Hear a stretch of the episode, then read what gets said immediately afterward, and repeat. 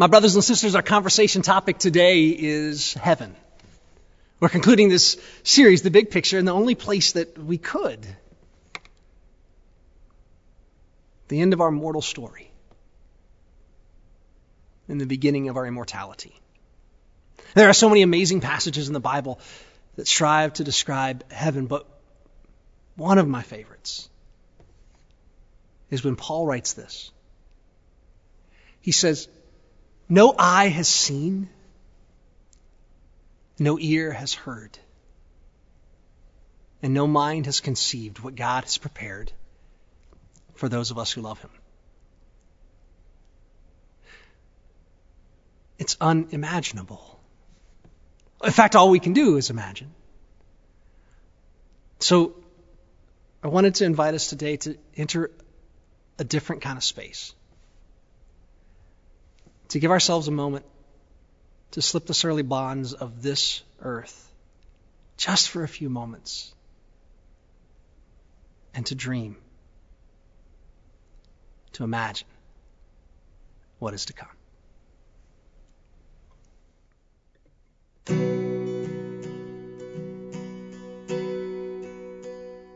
only imagine what it will be like when I walk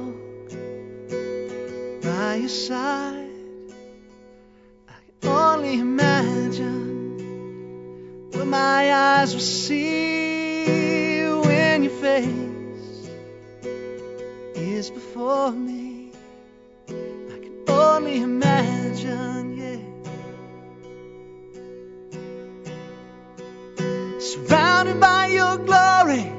what will my heart feel? Will I dance for you, Jesus? Or in all you be still? Will I stand in your presence? To my knees will I fall? Will I sing hallelujah? I'll be able to speak it all. I can only imagine. I can only imagine.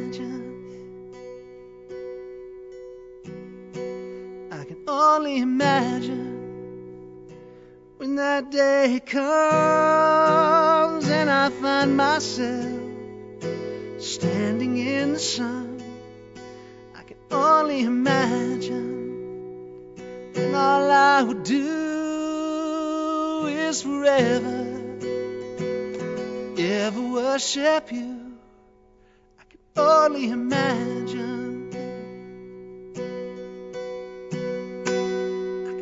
Only imagine, yeah. Surrounded by your glory, what will my heart feel? Will I dance for you, Jesus?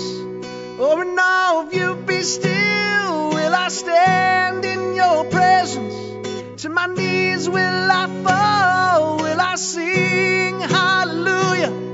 I'll be able to speak it all. Imagine. I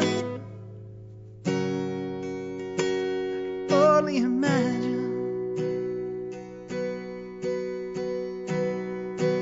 Surrounded by your glory, what will my heart feel? Will I dance for you, Jesus? Or in all you be still? Will I stand in your presence? To my knees will I fall? Will I hallelujah? I be to speak it all? I can only imagine. I can only imagine. I can only imagine when all I would do is forever ever worship you. I can only imagine.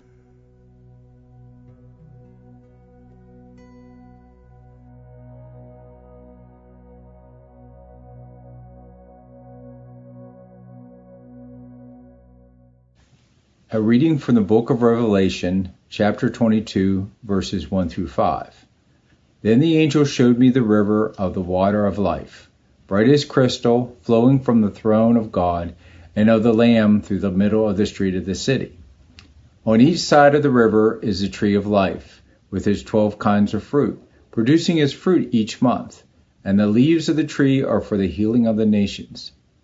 Nothing accursed will be found there any more, but the throne of God and of the Lamb will be in it, and his servants will worship him. They will see his face, and his name will be on their foreheads. And there will be no more night. They need no light of lamp or sun, for the Lord God will be their light, and they will reign forever and ever. This is the word of God for the people of God. Thanks be to God. My brothers and sisters, today we read the final passage in Scripture and tell the final part of our story, or at least the end of the beginning of our story. Today we're talking about heaven. And this passage from Revelation 22 can confound us in some respects because we often, we so often want to understand. I read passages like Revelation 22 and I find myself asking how?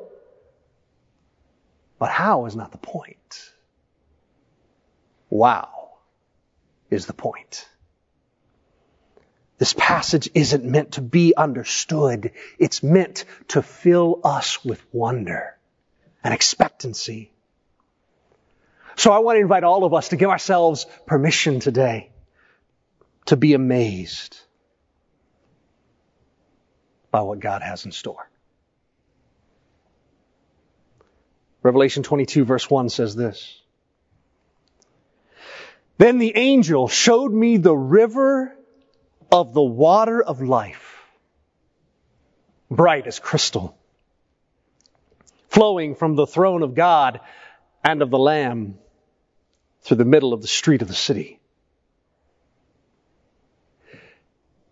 You know who I want to talk to? I want to talk to the woman at the well. You remember her? From John chapter 4? Jesus found this woman, a Samaritan woman. The Jews thought Samaritans were outcasts. But he found this woman at a well, and he found her there in the middle of the day, and that's important because it tells us something about her. In that desert environment, people didn't carry things as heavy as water in the heat of the day. They went in the cool of the morning or the cool of the evening. The fact that this woman was at the well in the middle of the day tells us that she wasn't just an outcast, she was an outcast from the outcasts. And that's the one Jesus went looking for. And he found her. And he made her a promise. He said, If you'll follow me, I will give you living water and you will never thirst again. Here in Revelation 22, we find a river that is flowing with living water. And my guess is that that young woman from John chapter 4 is going to have her feet in that river. And I want to talk to her. I want to hear the story from her own lips. I want her to tell me with her feet dangling in a river of living water, I want her to tell me how Jesus Christ always keeps his promises.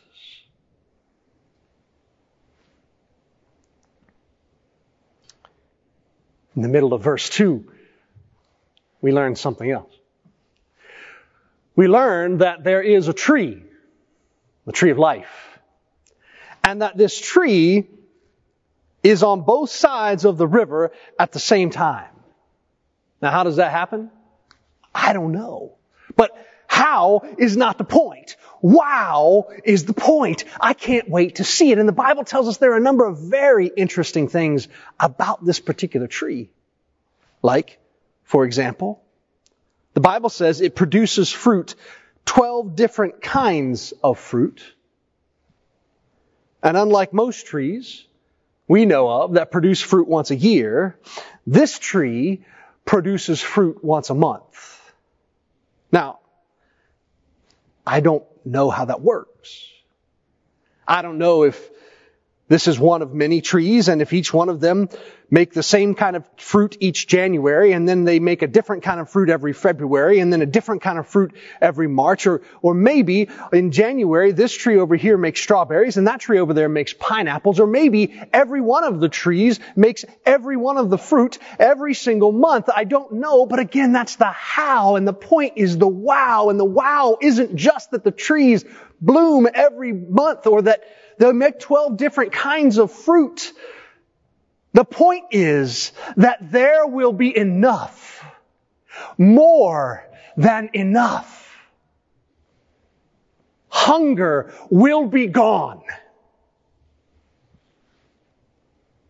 There will be no more one in five children who don't have enough. The Bible tells us so.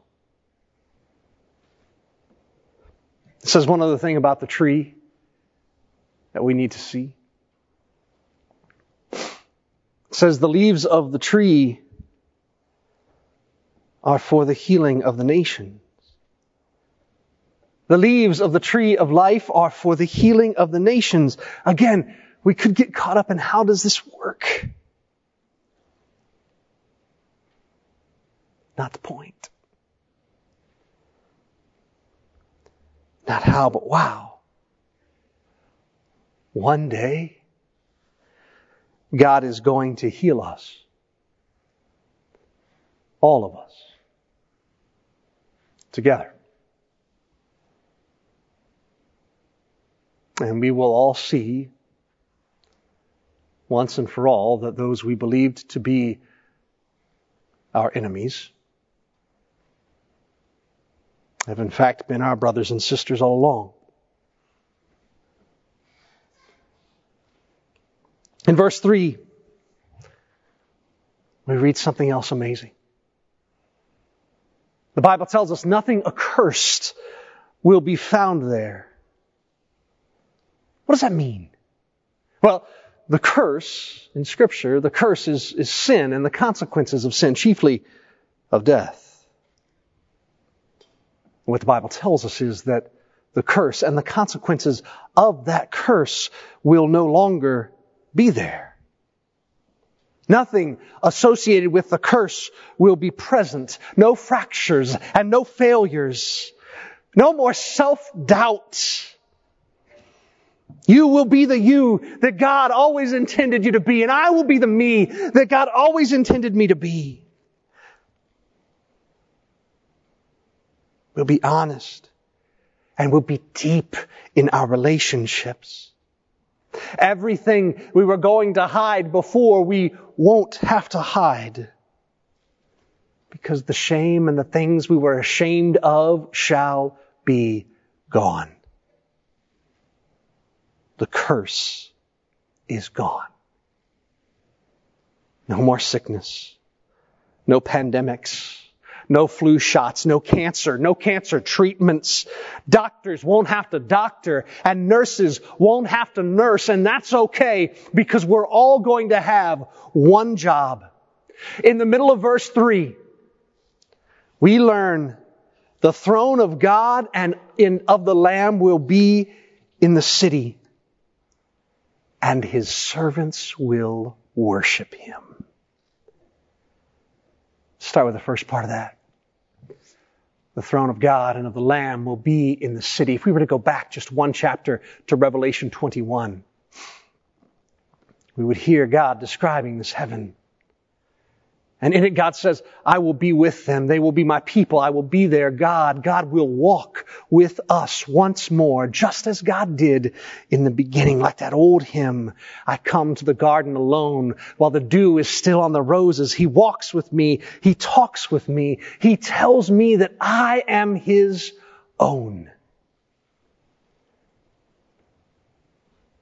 Now look at verse 4.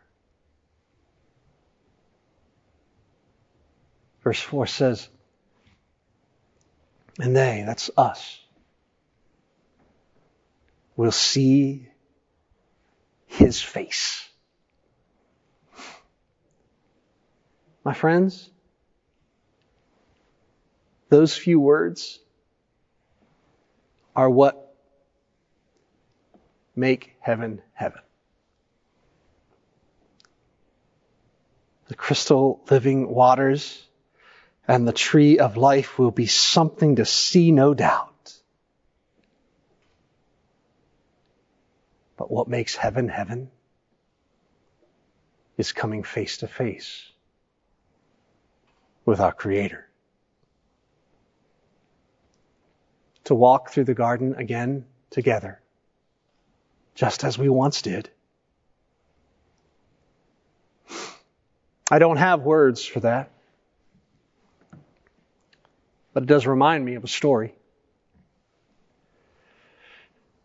Last week, I went with my children down to visit my folks. They live in Sevierville, Tennessee, in the mountains of East Tennessee. There, the Sevierville is the county seat of Pigeon Forge and Gatlinburg.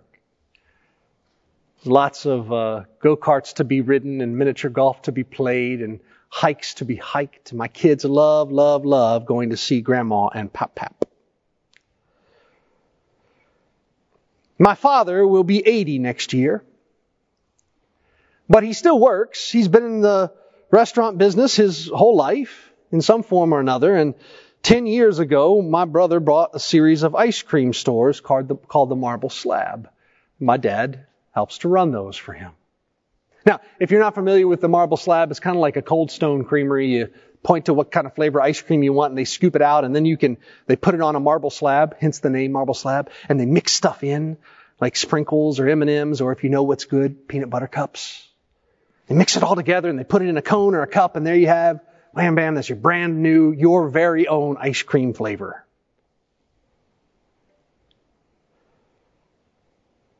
They make all their own ice cream.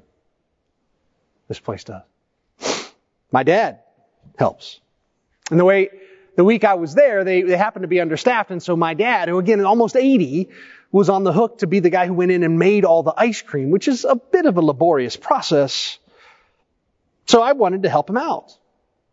Plus, I'm a naturally curious person. I wanted to see how all of this ice cream making worked.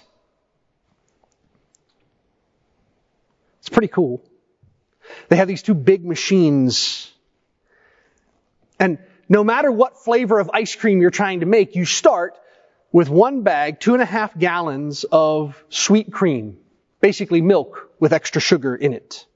And if that's all you put in the big machine and you turn it on, Five minutes later, you're going to have sweet cream ice cream. But you could add all kinds of other things. They have all these great recipes. You put in half a cup of, you know, vanilla. It comes out vanilla ice cream. And if you put in four cups of cocoa powder, you get Swiss chocolate ice cream at the end. You put all these ingredients in and you hit the button and five minutes later, everything that comes out is kind of the consistency of soft serve ice cream.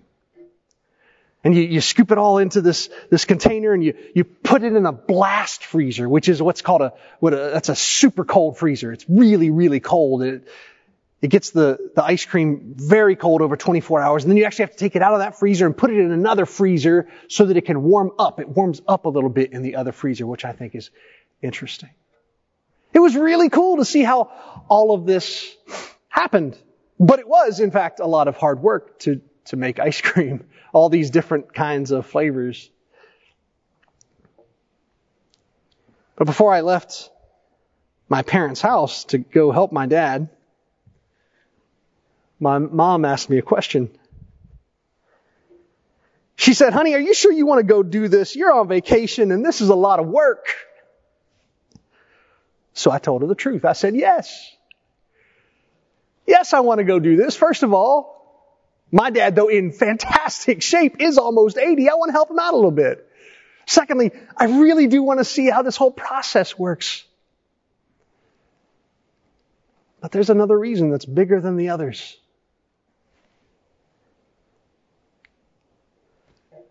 I just want to be with my dad.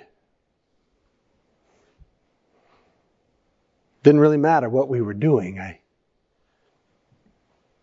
just wanted to be with my dad.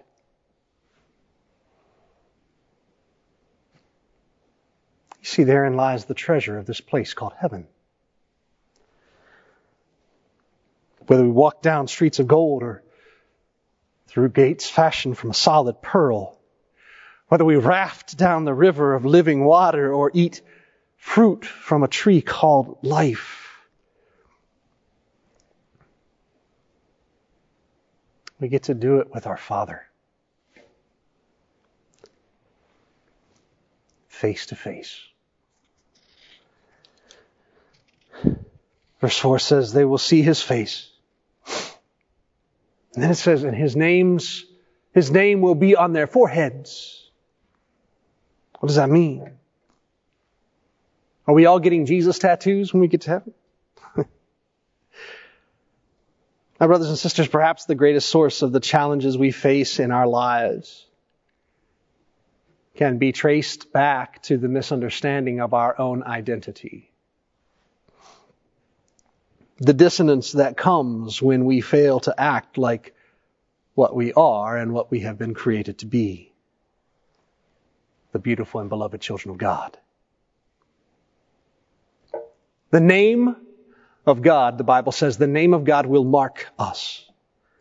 A constant reminder to ourselves and to those around us just who and whose we are. Perfect clarity about our true identity. And verse 5 says, There will be no more night. They will need no lamp or sun, because the Lord God will be their light, and they will reign forever and ever. No more darkness, church. We won't need lamps. We won't need lights. Even the sun itself will be retired. It had a good 4.6 billion year run, but it's going to be shut off. Because true light, perfect illumination, the creator of light itself will take the place of the sun. And our Lord, our God, and His Christ shall reign forever and ever. I am so grateful that God chose to include Revelation 22 in the Bible. It leaves us with some questions. But if we paid attention today, it also leaves us with tremendous wonder. Surrounded by His glory. What will our hearts feel? Will we dance for you, Jesus? Or in all of you be still? Will we stand in your presence to our knees? Will we fall? Will we sing hallelujah? Will we be able to speak at all?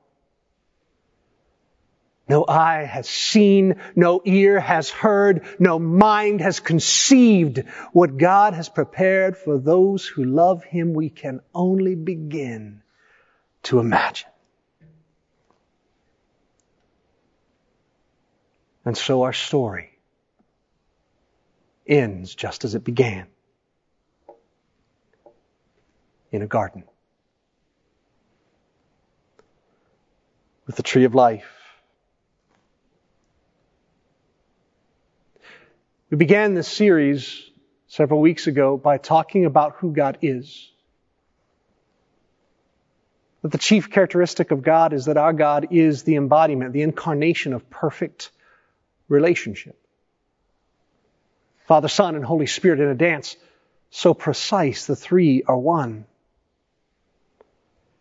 We saw this played out in the creation story. In Genesis chapter 1, we see perfection and precision. In Genesis chapter 2, we see intimacy, closeness. And here, here in this passage, we see the heart of God made manifest as if an architect could stare into God's very soul. There is perfect order. The stream flows from the throne and the tree produces fruit at precise interval.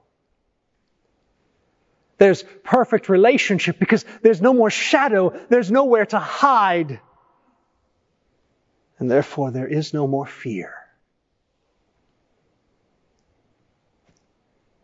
Our brothers and sisters, in the scope of our present journey, this is Palm Sunday.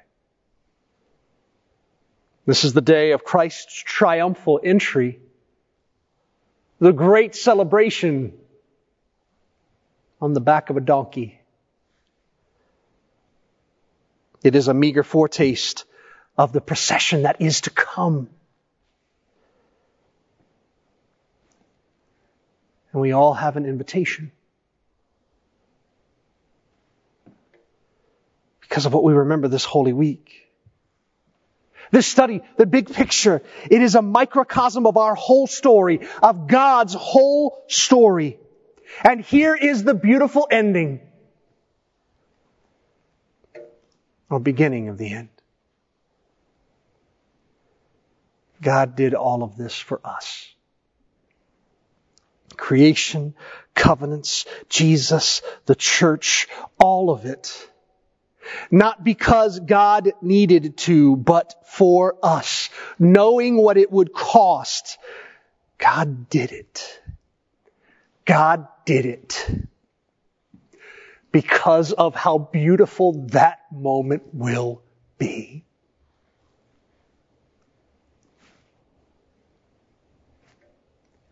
You want to go? I want to go. And I want you to as well. and not because it is a, a safe alternative to hell, though it is.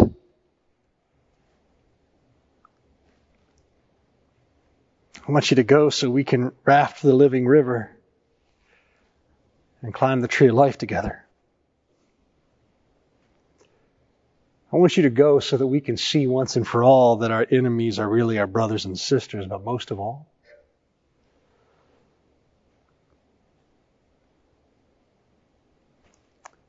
I want you to go for the reason God made you. God made us for perfect relationship.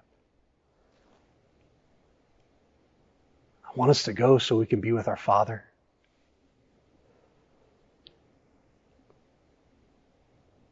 God did it all. All of it. For you and me. Just so He could be with us. And we could be with Him. That's the big picture. You are the object of your God's desire. And nothing will satisfy your heart or mine until our hearts rest in Him. So if you want to go to this beautiful place, if you want to live that resurrection starting right now, as we begin this holy week, I want to invite you to join me in prayer, asking Christ to fill your life and forgive your sins. For there is such beauty that awaits. Would you pray with me?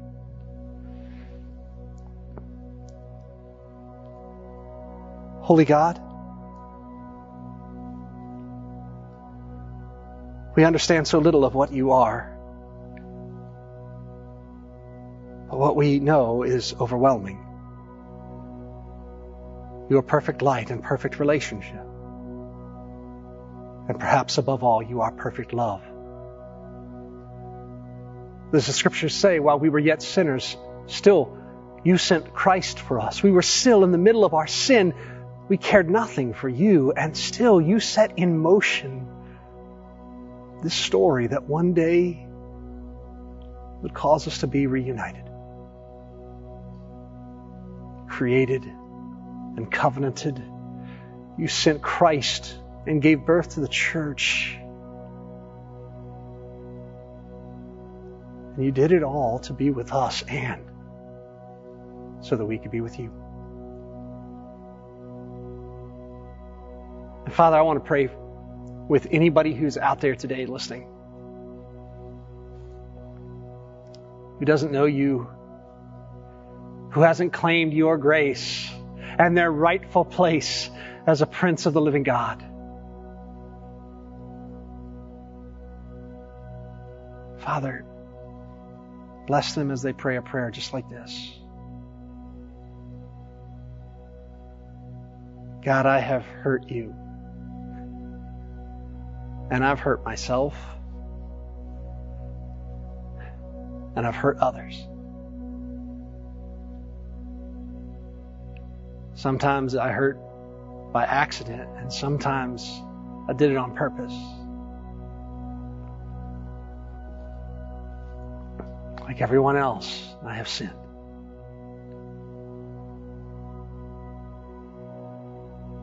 But you love me anyway. And you sent your son to bear death and bring forth life for me. So today I accept Jesus Christ as my Savior. Put my whole trust in His grace